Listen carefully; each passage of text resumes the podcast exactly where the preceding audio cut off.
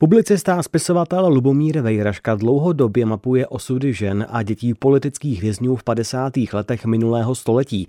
Proč tenkrát přijel do Ostravy a také tentokrát, to zajímalo redaktorku Dášu Misařovou. Dobrý den. Luboši, vítej opět v Ostravském rozhlase. Děkuji za přivítání a zdravím. Po roce 2004 se začal velmi intenzivně věnovat tématu osudu žen a dětí politických vězňů v 50. letech. Přesně tak. Proč tě zaujalo toto téma? Tohle téma se ke mně dostalo naprosto mimořádnou cestou přes můj koníček v podobě horolezectví.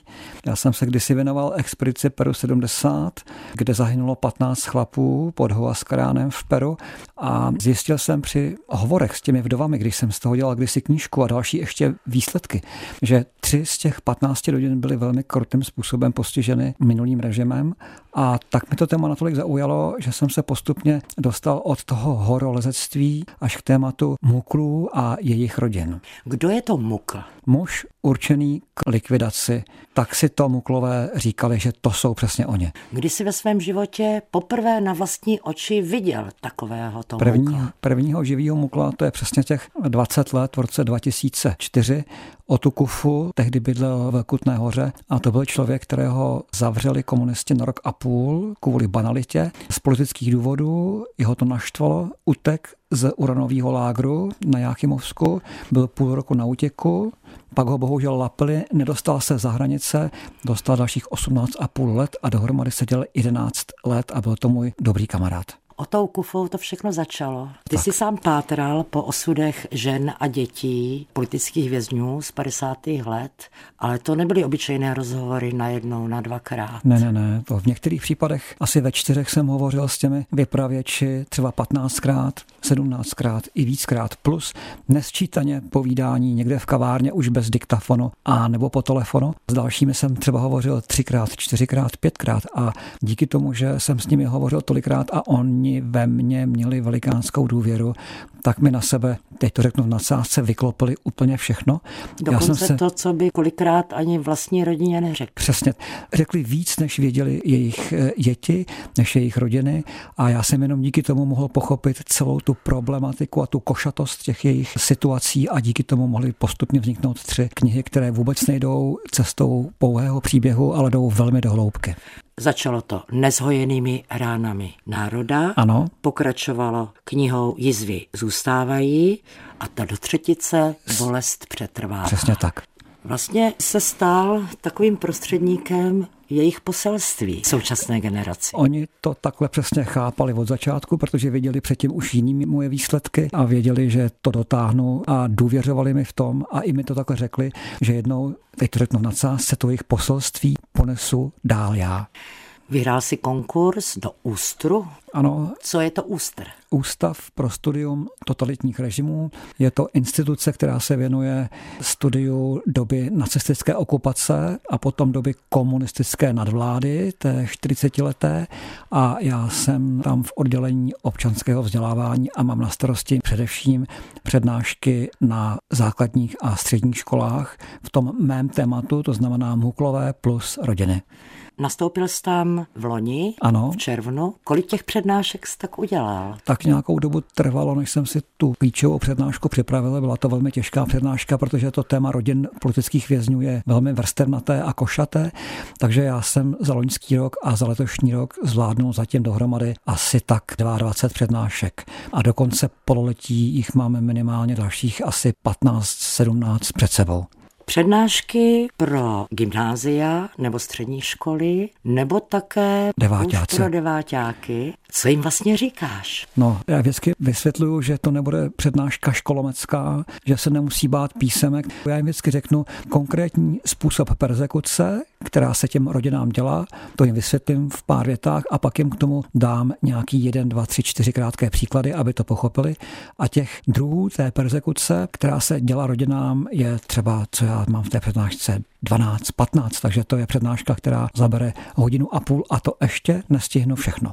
K povídání s publicistou Lubomírem Vejraškou se rádi vrátíme hned, co dospívá Palo Habera a skupina Týma. Napíšu ti s Bohom a do. Lubomír Vejraška je autorem oceňovaných knih Nezhojené rány národa, jizvy zůstávají a bolest přetrvává. V nich pátrá po osudech žen a dětí politických vězňů 50. let. Do Ostravy přijel tentokrát z Ústravu pro výzkum totalitních režimů. S publicistou si povídala redaktorka Českého rozhlasu Ostrava Dagmar Misařová. Luboši, tvé téma celoživotní, ano. co mu věnuješ už 20 let, od roku Je... 2004. Ale pozor, předtím jsem se ještě věnoval takovému samostudiu obecně, který se týkalo muklů a hlavně v Sovětském svazu, takže vlastně já se tomu věnuju už 28 let. Tam tě zase hory. Tam mi přitáhly hory do toho Ruska. Tam jste si to v těch horách mohli říct ano. bez odposlouchávání. Tam ano, v Sovětském svazu, kam jsem na černo se dostal mnohokrát na Kavkaz a do oblasti Pamíru, tak tam mi místní lidé říkali, jak to bylo za Stalina a za Lenina a tam jsem se já dozvěděl dávno před pádem komunistů u nás, co to byly hladomory a gulag a podobně. Tak právě tohleto téma tě přivedlo tentokrát do Ostravy, dokonce na dvě gymnázia. Na dvě gymnázia, ano, dvě přednášky na gymnáziu Volgogradská a jedna přednáška na gymnáziu Pavla Tigrida. Jak proběhlo to setkání se studenty? Takhle velmi příjemné. Sice mi všichni varovali, že ta dnešní mládež je naprosto zíčkaná mobily a tablety a že jim to nic neřekne. Můžu říct, že na středních školách velmi drtivě převažují žáci, kteří dokážou zaujmout a kteří sledují velmi pečlivě, ne třeba všichni, ale aspoň sledují. A jiná situace na devítiletkách, před kterými jsem byl tak trochu varován, že tam to bude velmi komplikované, ale není to úplně pravda. Já se i s těmi desperáty jsem schopen uhrát nějakou plichtu. Když máš jednoho takového Konec doma. konců, ano. A řekl bych, že i v těch devítkách je velké procento žáků, které to téma pochopí.